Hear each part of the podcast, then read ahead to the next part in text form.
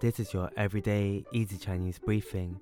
大家好，我是林老师 and in under 5 minutes every weekday, you'll learn a new word and how to use this word correctly in phrases and sentences. Today's word of the day is jiào. Jiào, which means to teach. Let's practice by making different words, phrases and sentences with jiào. The first word is 教练, 教练, which means coach or instructor. 教 means to teach, and 练 means to practice. A way of using it in a sentence is 我的游泳教练很严格。我的游泳教练很严格。My swimming coach is very strict. Another word we can create with 教 is 教堂。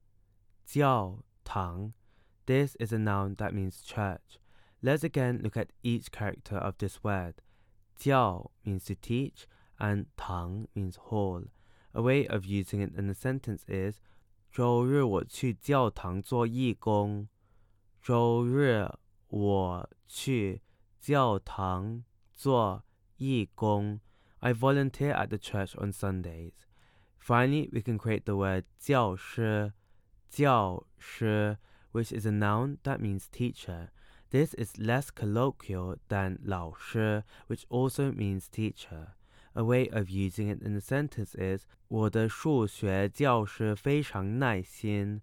我的数学教师非常耐心。My math teacher is very patient.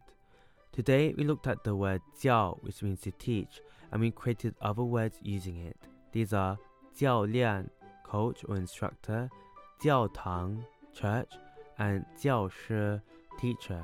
To see this podcast transcript, please head over to the forum section of our website, www.everydayeasychinese.com, where you can find even more free Chinese language resources. See you again soon for more practice.